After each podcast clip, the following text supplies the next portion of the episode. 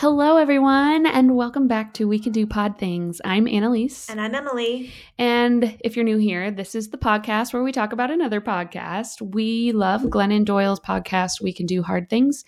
And we love the conversations it inspires between us. And we decided, why deprive the world of our thoughts? Because clearly that's what the world needs more of. Duh.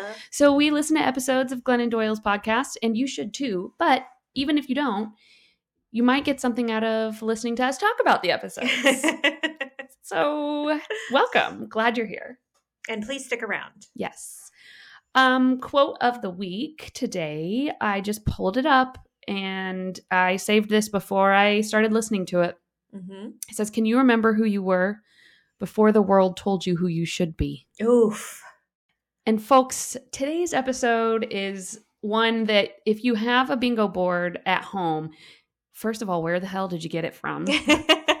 Second of all, we love you. But it is you cannot use it in this today's episode because Mhm. all the pod things buzzwords are in this episode. It's about embodiment. yeah. And we love it so much that we'll probably end up doing a second part on it. So, who- can you remember who you were before the world told you who you should be? Short answer no. No, absolutely not. No. And that's the essence of this episode. And it's giving me Jane Fonda episode Mhm. vibes. And it's giving me um Tricia Hersey vibes. Yes. And it's all of these concepts. Sonya Renee Taylor. Sonya Renee Taylor, yes. All of these concepts that we've been talking about for the last however many months we've been doing this, Mhm. all wrapped up in one. And it's it's pretty it's pretty interesting It to is. me. And and hard and good in all the best ways.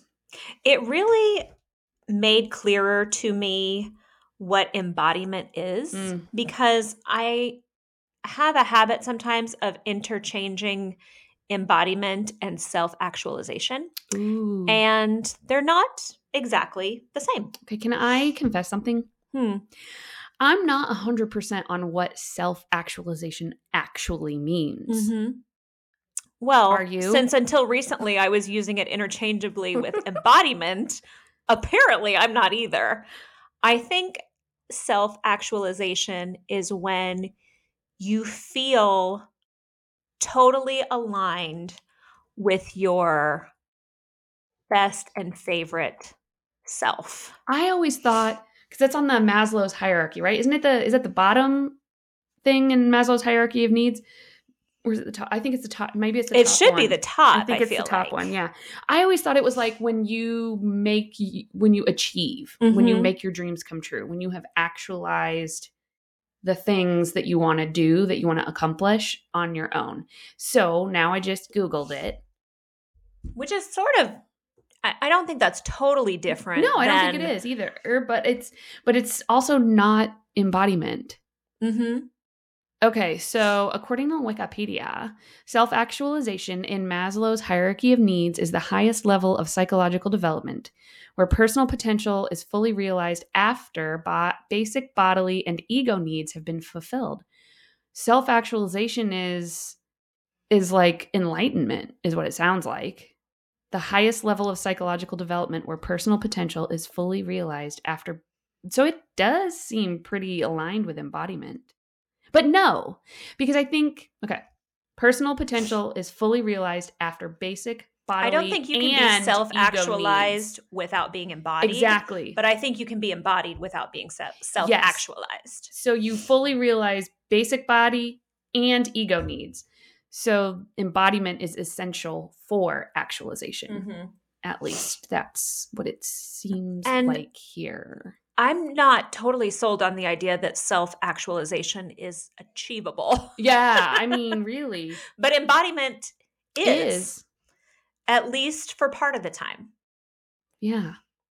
So this says that the term was originally introduced by Kurt Goldstein, a physician specializing in neuroanatomy and psychiatry. It's the ultimate goal of all organisms.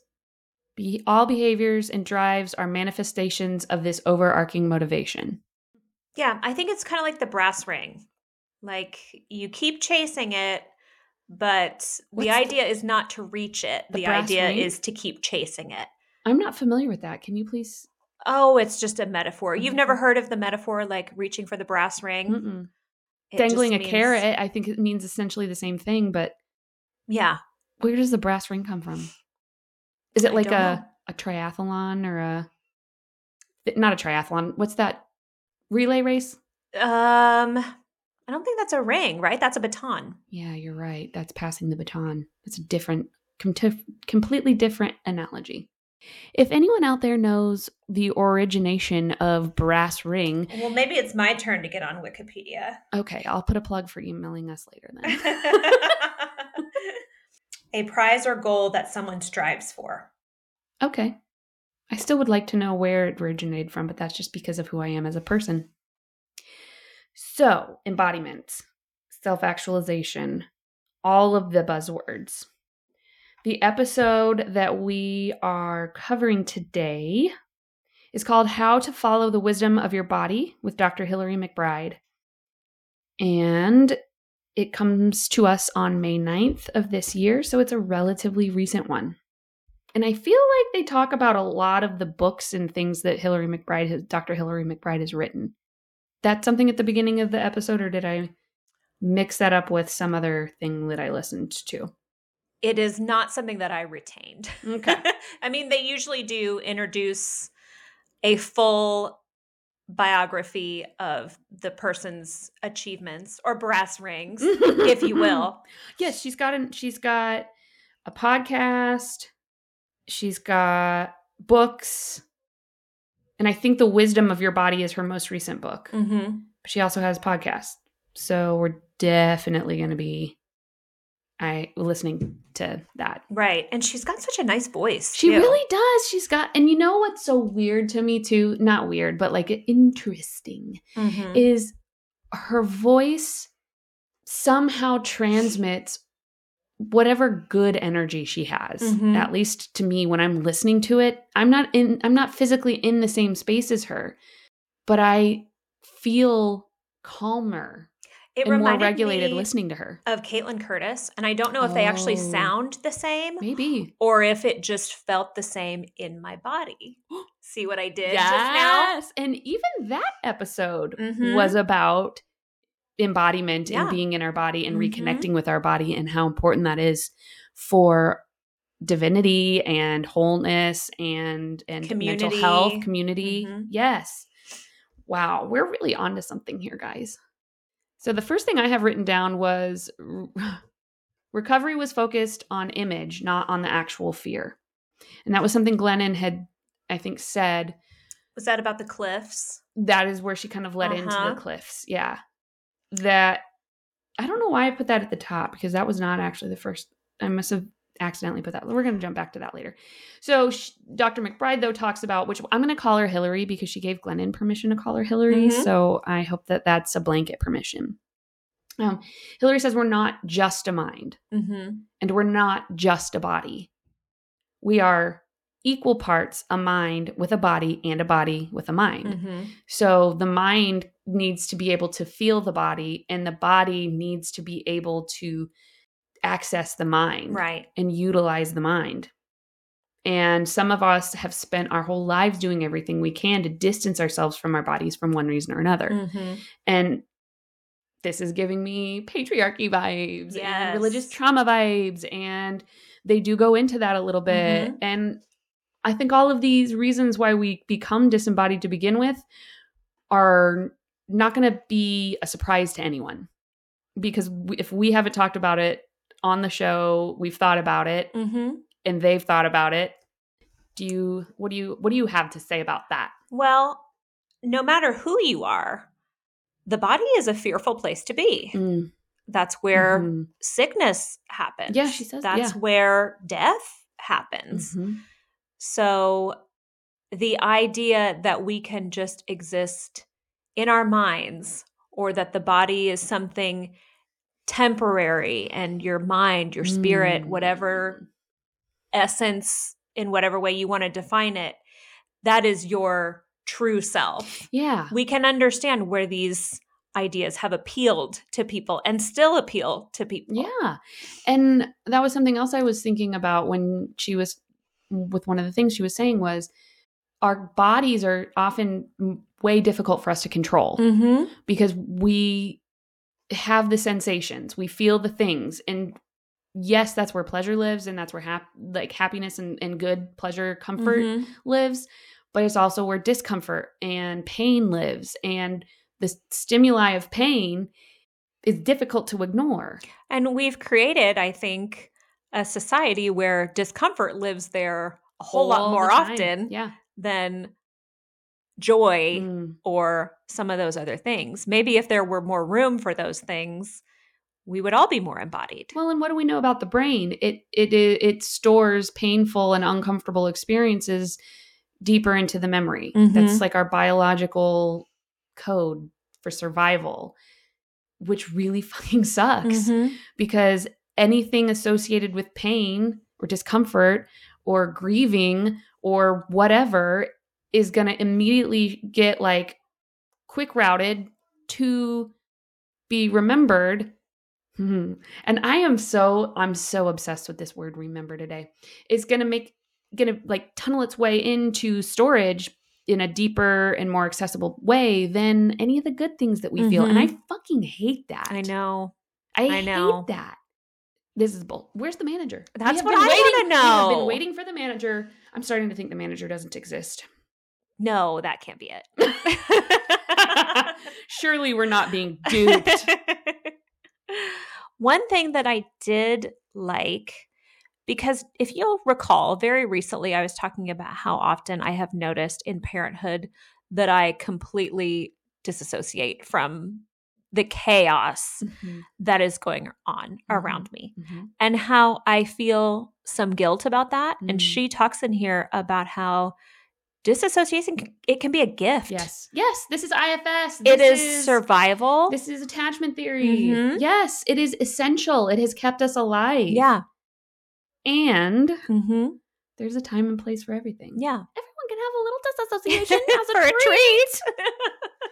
but it's true it, and and that's a lot of times when we are listening to these episodes or we're talking about these things or we're working on it in therapy or whatever we're like how do i get rid of this thing or how do i we do Like that an all or white fall- nothing. exactly Mhm. and that black and white fallacy and that um single thing like something has to be good and something has to be bad Mhm. that it is just ridiculously difficult to get on board with this whole dialectics of two things can be true at the same Mhm. time. A little bit of disassociation is okay. A little bit of conflict or not really trauma, Laura, but like a little tiny bit of trauma, like little little smallest t trauma is okay because it Mhm. teaches resilience. Yeah. We can't eliminate all of the things that just don't feel comfortable hmm because that's how we grow. Yeah. And also, it's impossible Yeah. to get rid of all those things. Right. So, imagining that we can is just setting ourselves up to be let down by ourselves, Yeah, to feel disappointed, to feel like we're failing in some way. just wasted energy and Mhm. that we could direct somewhere else. Yeah. So, I am not going to mom shame myself anymore. Yay! When I- Disassociate from my kids when Hillary, they are thank you. being maniacs. and if you want to mom shame me, whoever you are out there who might be thinking that, then you come over here before 7 a.m. and stay in your body. I fucking dare you. Show me how it's done. I wish you would. um okay, so this goes into where Glennon talks about the cliff. And she's always been afraid of the cliff. And when she would tell someone that, they would go, "Oh, well, let's just look at pictures of the cliff." So she's not, but she's not actually afraid of the cliff. She's afraid of falling off the cliff. Mhm. And so then when she tells her her practitioners that, they say, "Well, let- let's just look at this cliff and show you that cliff's not scary." The but it's not the cliff that she's scared of. It's the act of falling. And what does she do about that? And then Hillary says, "You're not going to get rid of the falling." Mhm. And the fear is it is there because it is necessary. It's not about how to avoid jumping or falling off the cliff. Mhm. It's about how to do it safely Right. learning how to do it safely. And that was a mind busting moment for me because it never was that serious. Mhm. It never was about denying the fear or or the badness of falling off the cliff. Mm-hmm. Falling off the cliff is inevitable and the sooner that we accept that and learn how to navigate it, Mm-hmm. the freer we are Right. and the more embodied we are. I have come to such a greater understanding of eating disorder recovery because of Glennon Doyle. Mhm. I never really and truly understood, and I still don't really and truly understand in the way that someone who hasn't personally experienced it could. But I never understood until she said it. It's not that I'm uncomfortable with the body that I have, it is that I am uncomfortable having a body. Mhm. And I get that. Yeah.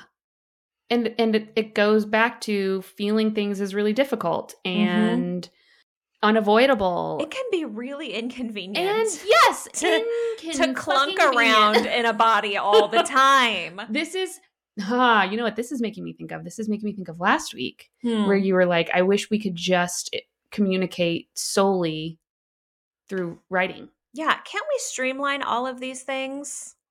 No. It's a little bit of both, right? Mhm. Because we can't be in our bodies all the time. We can't be in our brains all the time. We can't be just spouting out whatever nonsense comes into Mhm. our head without actually doing some thought behind how what I- I'm about to say might impact someone.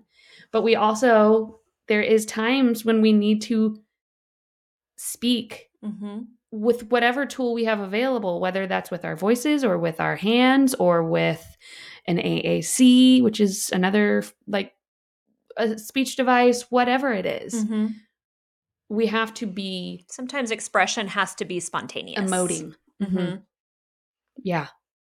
She, Glennon asks that question if I am in a body that historically has not been safe to be in, hmm how is it a good idea for me to be embodied?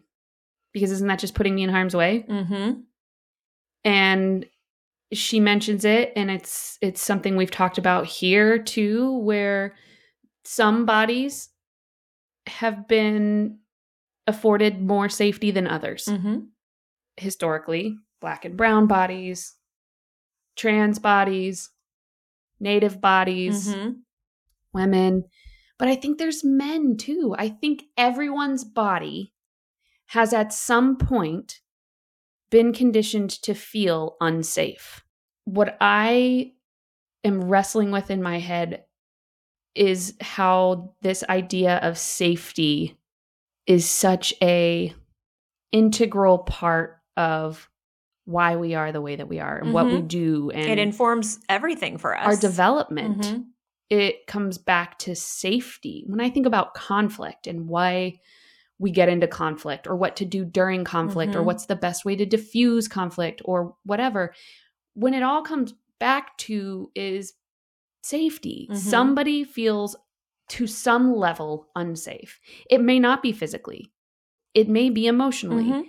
it may not be red alert like category 10 unsafe but Mhm. something doesn't feel right whether it's they're not being seen they're not being heard they're nobody's paying attention to the things that they have been asking people to pay attention to whatever it is something is missing Mhm.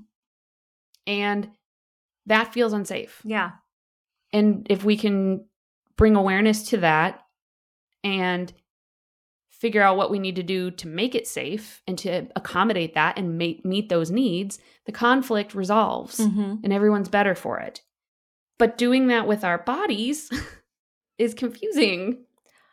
Yeah. And I don't remember in what way Caitlin addressed that Mm. question. But the thought that I'm having about it is if because historically it has been unsafe Mm. for groups of people who inhabit certain bodies, that they've retreated into their mind and withdrawn from being embodied. Doesn't that in some ways put them at greater risk? Because your body is what Mm. senses Mhm. danger. Your body is what you need to be in your body to some degree to know when you have that feeling in your Right. gut or to know when the hairs on the back of your neck are standing up Mhm. to know when something about the energy in this room doesn't feel right in my body. Mhm.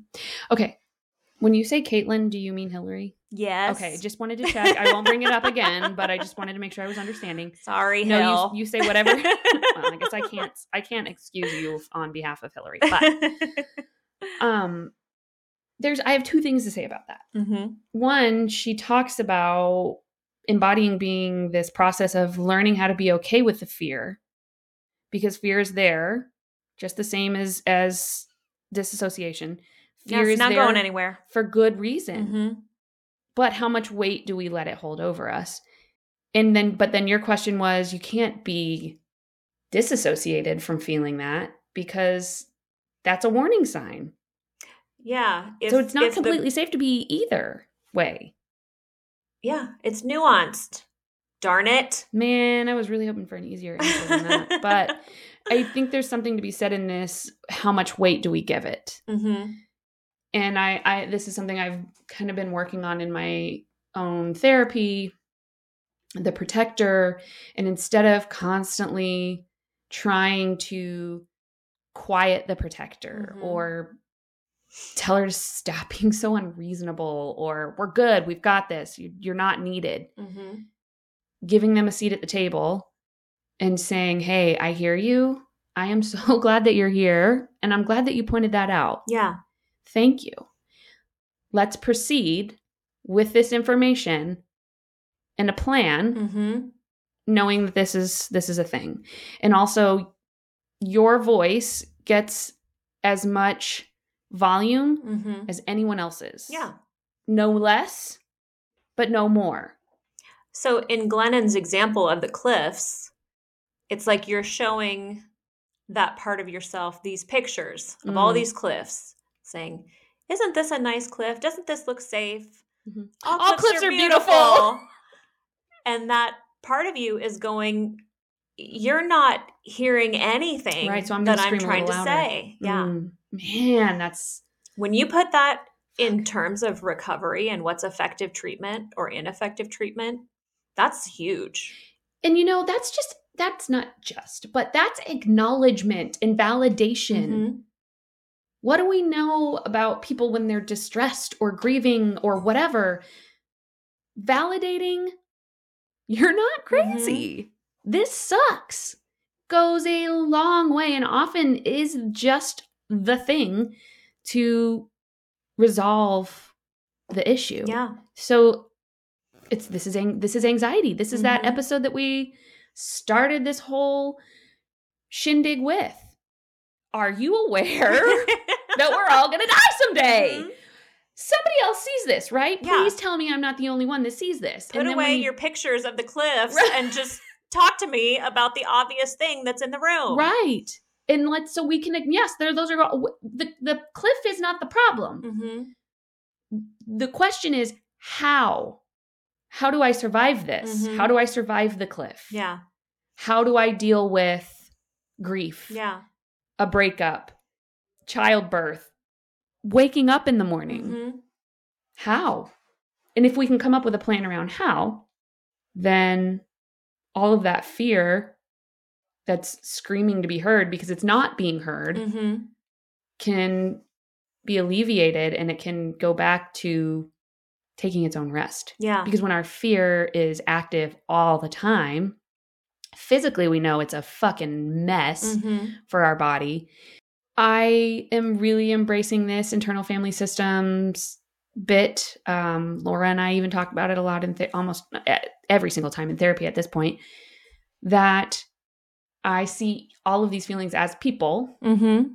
and how emotionally exhausting it must be for fear, or the protector, the family of fear Mhm. to just be on all the time and how stretched thin maybe and just exhausted Mhm.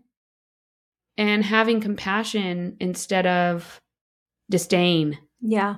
for fear instead of going, oh my God, which, okay, back to Inside Out. Mm-hmm. Fear gets a bad rap because he's always like, "Ah, this thing's going to happen. Ah, But sometimes the things that he said were going to happen happened. Mhm. And when he's validated and he's listened to, he doesn't have to be this bundle of nerves all the time because he can rest, knowing that his teammates have his back. Okay, for those of you who are writing the sequel to Inside Out, justice for fear. Justice for fear! the Bill fans Hader. demand it. yes, amongst other things. But I'm. I just this this is a thing I'm going to be thinking about for a while. Is is fear deserves a place at the table? It's Mhm. not a lie, but it's not the exclusive truth either. Ignoring or suppressing or not allowing the fear is just as disembodying as limiting any other emotion. That was Mhm. something else that Hillary had started talking about was if you're ignoring the fear that is there for a very good reason, you are disembodying. You are cutting off a part of what naturally and healthily resides in your body and saying you can't sit with us. Mm-hmm. And that's just as embo- disembodying as if we limit our self confidence Right. or our ability to take up space physically Mhm. and emotionally. We have to figure out how our fear is telling the truth because it is telling the truth to some degree. Mm-hmm. So, what part of this is true? Um, fear. I wrote this. I wrote this myself. Fear is a warning, not a death sentence. Mm-hmm. When we feel fear because we're gonna jump off the cliff, we assume that it's because we're gonna die at the end. Mm-hmm. But what if we don't? What if we jump Right. knowing that we have planned for this and prepared for this and we have the tools and we can trust ourselves to make it through this experience? You want me to trust myself? Sounds fake. Ah. Sounds fake. Fake enough. Yeah, that's that's a new for me, dog. I think it's so important to talk about that though, because when you hear things like embodiment or self actualization, they can conjure an image of someone who is totally zen, Mm, unshakable, mhm.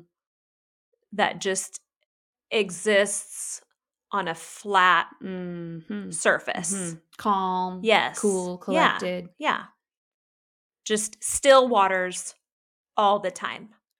And that is neither real. Fucking fake. Yeah. That's fake news. And you know, I was thinking about this yesterday, or maybe it was earlier today, about the conflict that I've been experiencing the last day. It's not anything wild or crazy, but um and the way that I'm handling it. And you had said something along the lines of, I'm impressed with how calm you are because you could absolutely just go off on this person. regulated. Re- yes, and Mhm. regulated. But then I thought, first of all, since when was I the calm one? Second of all, it feels more like I I'm not not advocating for myself, but it also like am I being too cool? Am I being too numb? Maybe this person deserves a little heat. Hmm. Maybe this person deserves to be and I did a little bit of that today. Yeah. I don't have to be over the top screaming and just every biting word that I could think of. hmm Yas queen after yas queen, as my kid would say. Well, and when we talk about whether or not this person deserves it, that's centering a person who is outside of you. Hmm. And I think the question when it comes to regulation or Mm. embodiment is what feels like the authentic thing to you, for you. Yeah. I have zero idea. Mm-hmm. And this is this is a thing that I struggle with is I don't know the balance Yeah. of feeling feelings and not feeling them completely. I Mhm. think I've, I think we've, I've talked about the quote from the song um, "Everything I Feel, I Feel Insanely," Yeah. and I know that that's not the the end game. That's not self actualization, but I'm I'm still struggling with uh, knowing which feelings align with my highest self. Mm-hmm. And I, so I still try to default to just none. Mm-hmm. And I don't really know what to do with that still. Because, as, and this is kind of goes, can really transition into her talking about disembodying starting with early experiences of denying our bodily knowings as kids. Mm-hmm. And again, this is not that our parents are just horrible, shitty people, that they were intentionally doing something wrong. I wasn't even thinking about my parents. I was thinking about the things that I act on to my own kids. Yeah, of course you were. Because you're very hard on yourself. Well, I mean, it's just And of course, the I. more recent experience this is true. This is true. that I can grasp for. The you're not hungry. Yeah. You're not, you don't have to go to the bathroom. Or the noticing that someone around us is upset or sensing their feelings Mhm. and them and saying, "Oh, are you sad?" and them saying, "Oh, no, no, no, I'm fine. I'm fine." And them putting on the mask of them being okay and us going, "Oh, well, I really could I could have fucking sworn that that Mhm. person was upset, but they say that they're fine, so I guess I know that I can't trust that feeling. That when I feel that way, I'm wrong." In- instead of maybe modeling for because that's hard with a kid. That's hard. Like how This much do you where- tell them? This is where, as much as I love concepts like this, I inevitably run into a wall Mhm. because a recent thing with me and both of the kids is you got to wear shoes outside. Mhm. I know you don't want to wear shoes, but I want you to wear shoes because you could step on something, it could hurt you. Mhm. I want you to have shoes on. Also, maybe I don't want your filthy feet all over my house. do you say that? Because I wish you would. I mean, I say something along those lines. Okay. Yeah. Um, but I'm not going to stop telling them to wear shoes outside. Mm-hmm. So I don't know if maybe the answer is making sure that I tell them why I'm insisting that they wear shoes. Yeah, you know, I try to do that with similar things like that with Jack. Mm-hmm. Earlier today, man, first of all, we've been having a hard time getting the right dosage of ADHD meds, just like every other freaking neurodivergent family in the country. Mm-hmm. And right now, he's very. He's like getting half the dose of Mm-hmm. his of his strict uh, Daytrana patch that he should be getting. And for Jack, that usually becomes really clear after he comes home from school when he's just this emotional, angry mess. And nine times out of 10, when Jack has had some sort of just absolute meltdown when they come home, I can trace it back to they haven't had their meds today Mm-hmm. to the point where I have to ask, I have to remind myself to stop asking him that because I don't want him, because he's starting to catch on that if I'm upset, it's because I, I, it's because I need medication to regulate my feelings and not using my tools. Mm-hmm. And that's not cool either. Um, today he was so angry and he was on his phone and I wasn't even trying to be like responsible for his feelings. I wasn't trying to leave him alone with them if he wanted help, but I also wasn't t- making it my responsibility to make him feel better, like just letting him figure it out on his own. Mm-hmm. So I asked him to go in my room to play because he's doing a lot of yelling and and whatever. And I was trying to take a nap because that's what I do. And his room is right above the study where I have the world's best napping couch. So he went back into my room and then I I could hear this like hard banging and I was like, "Oh god, here we go." Because Jack's thing when he gets really upset is physical. Mm-hmm. It's not to other people, it's throwing something. His glasses, for example, Mm-hmm.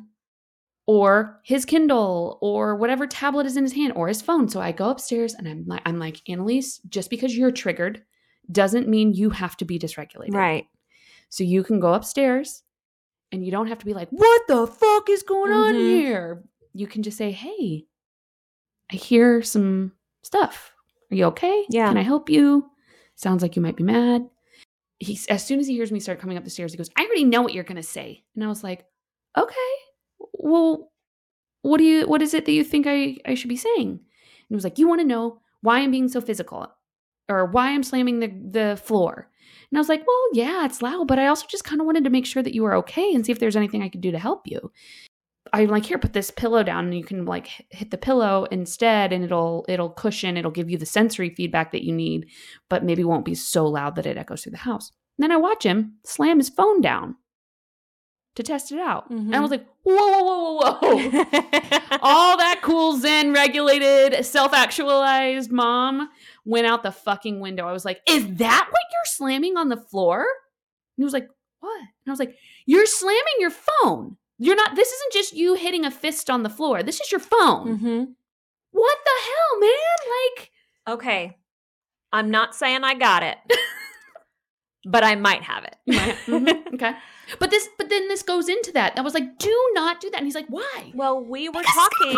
We were talking about how it's not about always being in your body or always being in your mind. It's about knowing when do I need to do this thing or that thing. Yeah. And when you're about to do something that's going to hurt you, maybe that's a time when you need to be more in your mind than in the sensation of rage that you feel in your body that makes you want to do something physical. But like explaining to him how many times I've explained to him, why? Why can't I punch the banister? Or Mhm. why can't I throw my glasses or whatever? And we had that then same discussion literally 45 seconds later. He Mhm. runs into his room and I hear him start slamming stuff in his room. And I'm like, I, okay, okay, ah, you can do your thing. And I'm not trying to smother you. But also, you're you being in there unsupervised. I have no idea what what is happening. You could be hurting yourself, whatever. So I go in and I lay down on his bed, Mm-hmm. and he's like, "Now I can't say the things I want to say because you're here." And I was like, I, "Listen, I'm not gonna, I'm not gonna say anything. I'm Mhm. just gonna lay here. I'm not even gonna look at you. You won't even be able to see me. I just need to be in the room with you because I know that you're upset and you're getting your feelings out, and I want, I just want to make sure that you're okay." So then he takes his glasses and he throws his glasses, and I was like, "Ah, stop! you can't throw your glasses.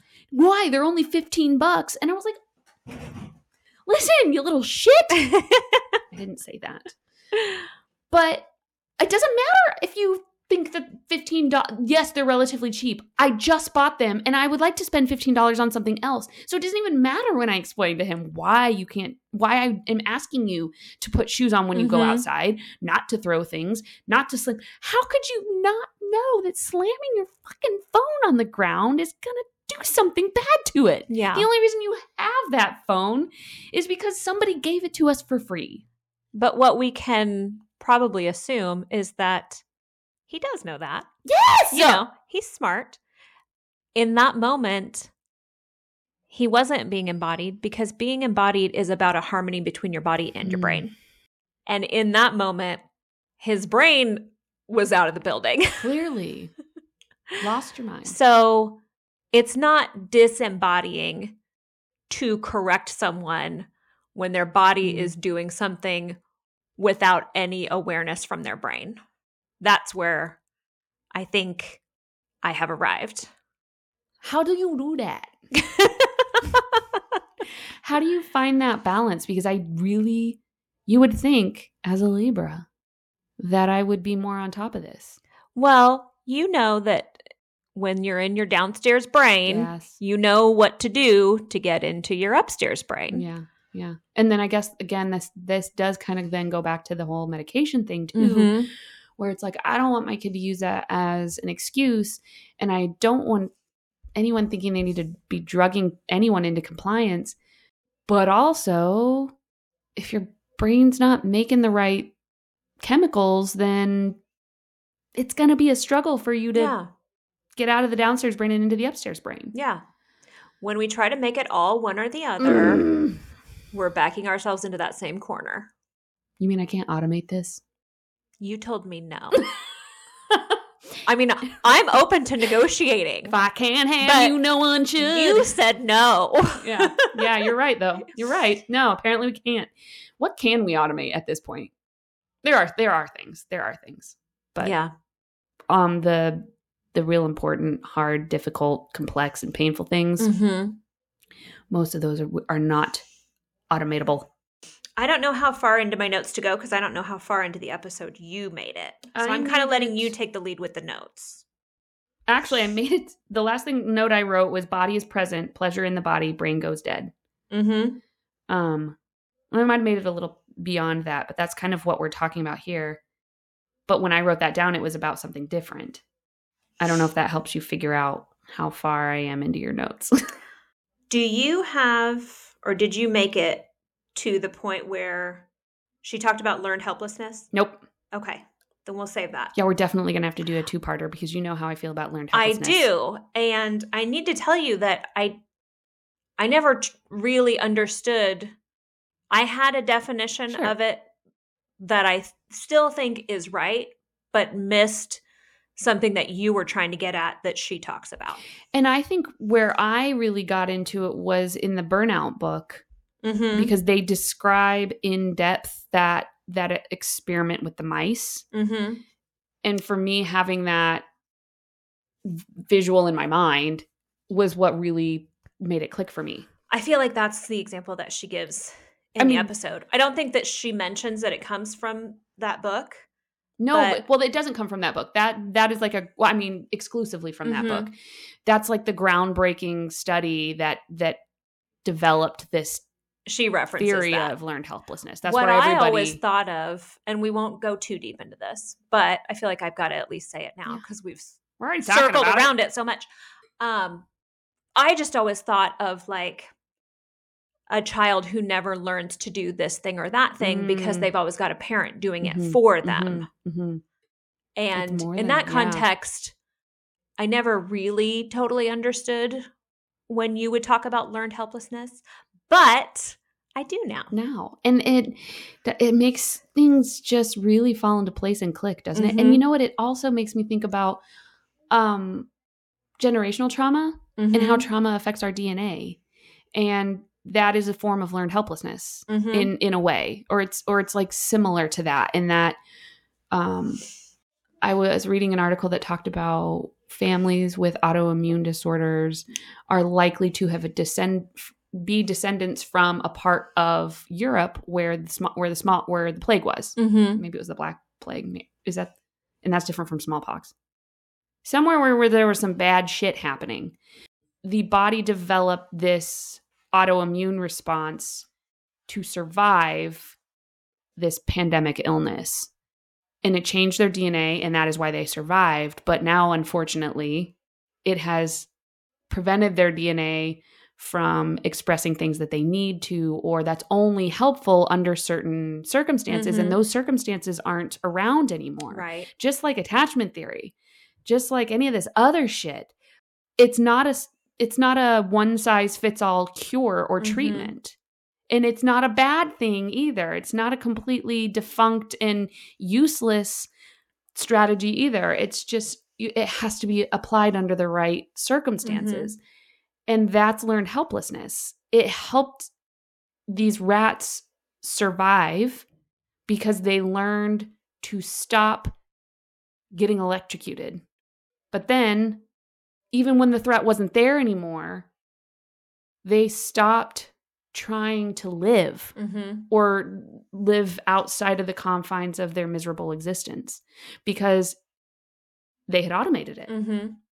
And that makes so much sense with when it comes to economic struggles and barriers of all kinds whether it's it's physical barriers, emotional barriers for people with disabilities or That's really the crux of what I was missing because what you're describing is learned helplessness that develops from fear. right And what I was imagining was learned helplessness that develops from privilege.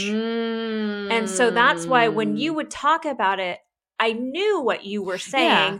but I also was like, I don't know if that's exactly it. But there's a dual definition. And I just met you on your page. I was a few pages behind. Thanks again, Hillary. I'm on your page now. Hillary Caitlin.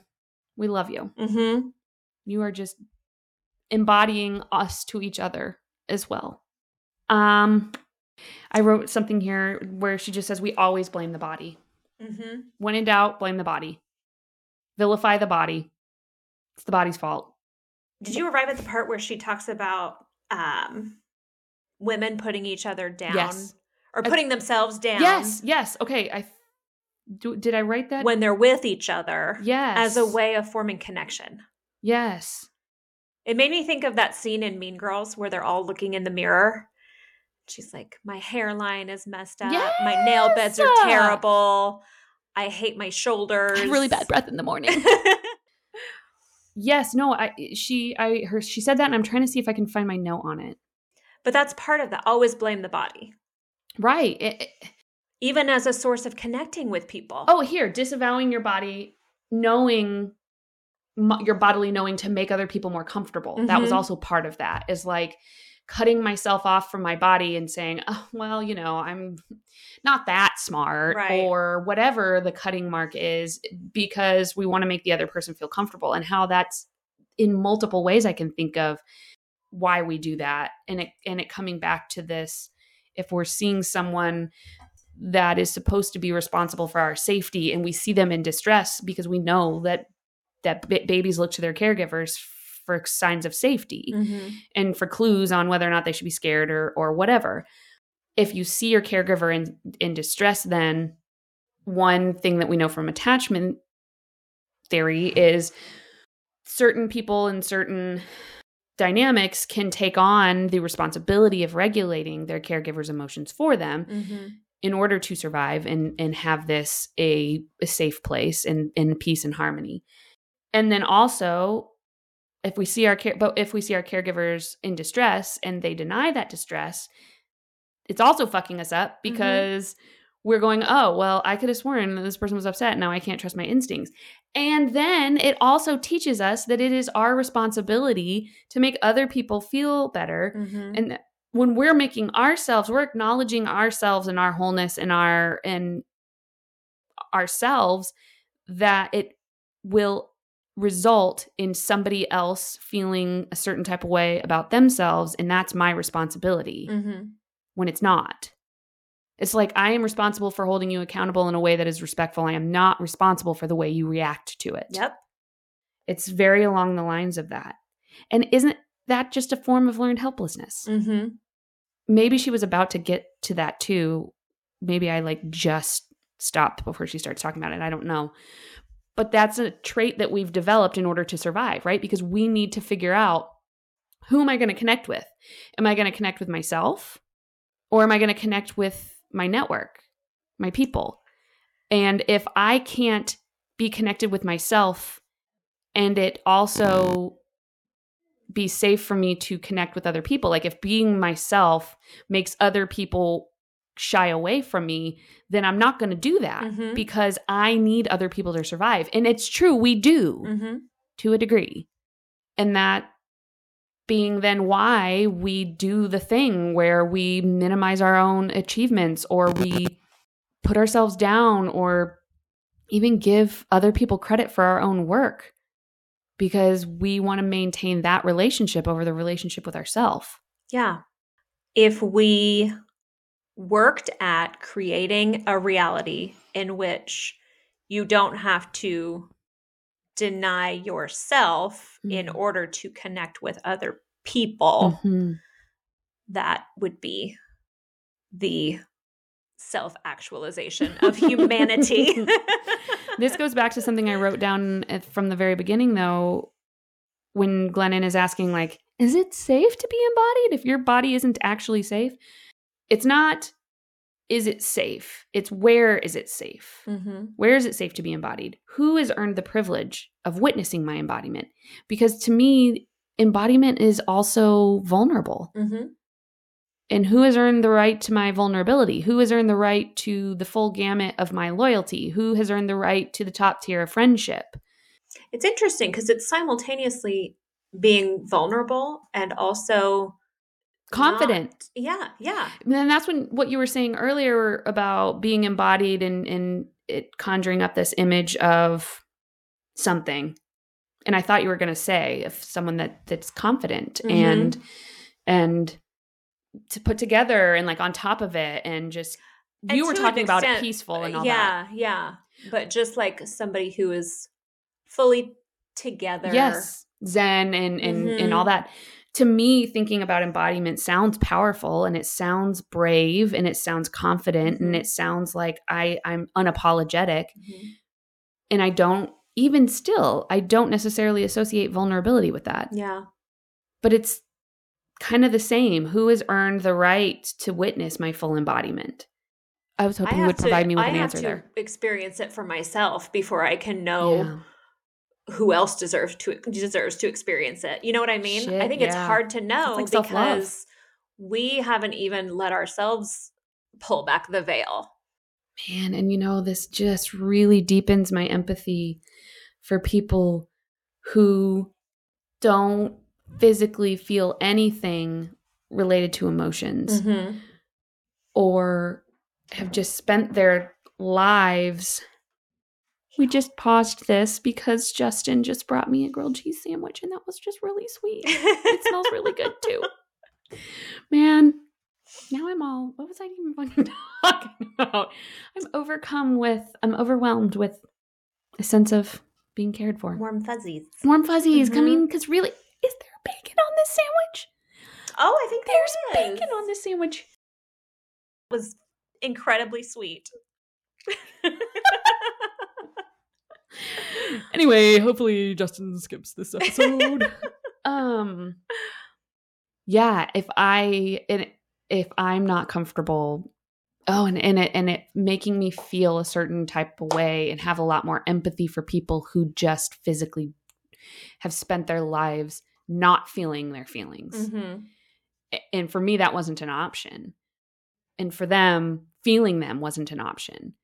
And embodying being this incredibly scary or impossible thing and her Mhm. talking about that that the disassociation is not necessarily a bad thing. It has helped us survive. The problem then is though if we if, when we jump back in and become embodying embodied all of those feelings physical and emotional come flooding back and then we're like oh fuck nope nope nope nope nope nope Mm-hmm. back out and Yeah. in and out and in and out and Abort, uh, abort. right like this is wait a minute it's not it, i now i remember why i did this it's not Mhm. safe to be in my body it's not safe to feel these things if we can do it in a way that we slowly get through it Mm-hmm. that's the only way that it really resolves and that that the body stores the trauma and it The body keeps the the score. body keeps the score the body remembers that's a book too i think that um i was looking at recently but conflict is similar or parallel to slowly feeling the pain mm-hmm. because the only way that pain goes away is if we work through it. Ignoring it doesn't make it go away. Putting it in a box and putting it in the back of the closet for the rest of our lives doesn't make it go away. Numbing, disassociating. Mhm. It makes the sensation go away, but it doesn't actually resolve the the source. We just have to f- ride it out. And learning how to sit with that discomfort is kind of the overarching thing of embodiment Mhm.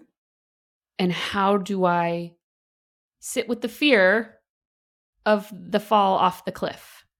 How do I acknowledge the fear of that and be okay with it because it's important, but it's also not going to keep me from living my life. Mhm.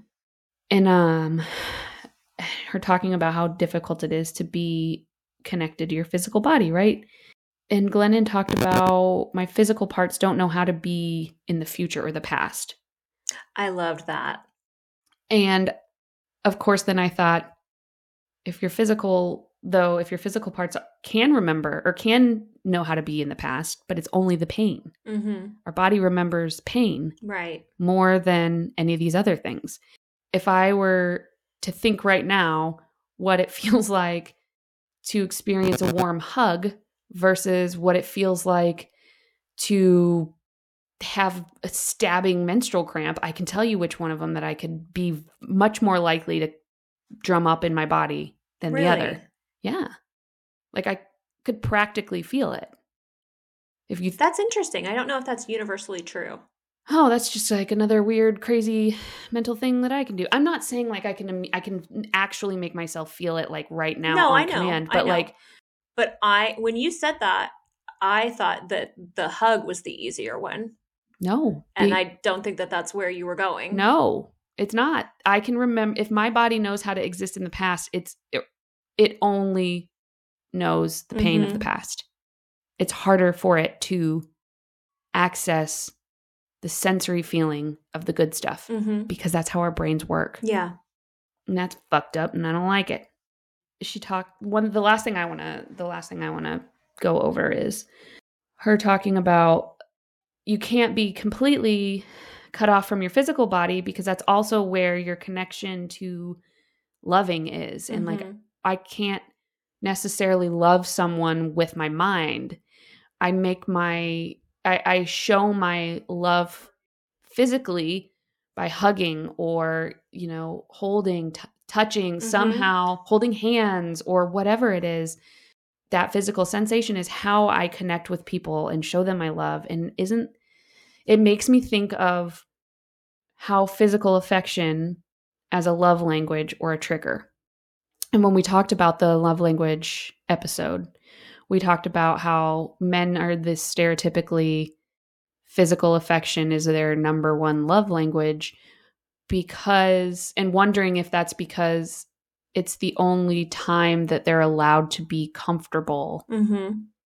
in those feelings and it then made me think of the people that i know some of them men who physical affection is gross for them Gives them the icks. the icks again because feeling those sensations hasn't always been associated with love and that's not to say that it's been like abuse or anything although i suppose it could be that as well but it, could also be just totally foreign. yeah and just exactly totally foreign Mm-hmm.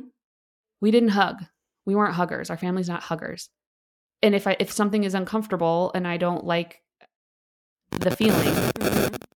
then i'm just going to avoid it Right. but then also wonder why I'm not getting the connection with people that I want or why this experience isn't as fulfilling or why specific experiences are the only time that I feel fulfilled but I can't connect with them on any deeper level it's only Mhm. within this certain plane of physical superficial interactions and it made me think of a conversation I'd had with someone because she talks about I've never felt an orgasm anywhere other than my body. Mm-hmm. And that made me think about a conversation that I'd had with someone about like during orgasm, what goes on in your brain? And they were like, nothing. It's like white noise. Like there's, it's all in my body Mm-hmm. and that making a lot of sense especially why for this person who spends a lot of time in their head and cutting themselves off from their body why that moment that specific circumstances moment is Like a reprieve. yeah or an outlet Mm-hmm. or an embodiment for them mm-hmm. because that's the only time that they can experience it. And maybe that's the only time their brain shuts off. So this brings me to a question that can be either G rated or not, Mm. Depending on where you'd like to go with it. Where or when do you think that you feel the most embodied? And because I'm Mm. not a person that just springs hard questions on people, if How you want some you. time to think about it, I can tell you mine. Okay. Because I was thinking about this as I was listening to the episode. Okay. And I feel like when you have spent a whole day swimming, it's hot outside, you're in the water, whether you're at the beach or in a swimming pool, you're using your full body from your head to your toes in the water. Your there's a level of physicality Mhm. that you don't always experience in your everyday life. So you get out of the water, you're tired, Mm. but it's this The good tired. delighted, gooey tired. Mhm. And then you take a nice, delicious nap. Like, just you can picture this day from start to finish. yes. That, I think, would be my answer to what feels the most embodying, or when do you feel the most Mm. embodied? And there's also a level of like, especially if you're in the lake or in the ocean, you feel connected Mhm. to something natural Mhm. or maybe even sort of primitive, Mhm. ancestral. Mhm. So my initial thought was I feel the most embodied when I am working as a part of a team Mm-hmm. and connecting with other people, which is kind of a fucked up way to be embodied. And then though the more I was thinking about it, that's more emotional Mm-hmm. than physical for me. And I don't think I know what circumstances or what environment would be peak embodiment, what that would even feel like. Mm-hmm. So I'm going to give that a think. I'm going to have a think. Mm-hmm. And how about anyone who's listening? You have a think. And if you would like to give us some ideas on embodiment and what that feels like and looks like for you, you can email us at podthingspodcast at gmail.com or you can send us a direct message on Instagram at we can do pod things with underscores between the words. And that wraps up this episode. We're likely to come back next week with more. Hopefully, you like it. If not, blessings on your day. This is Annalyse, and Emily. and this has been We Can Do Pod Things.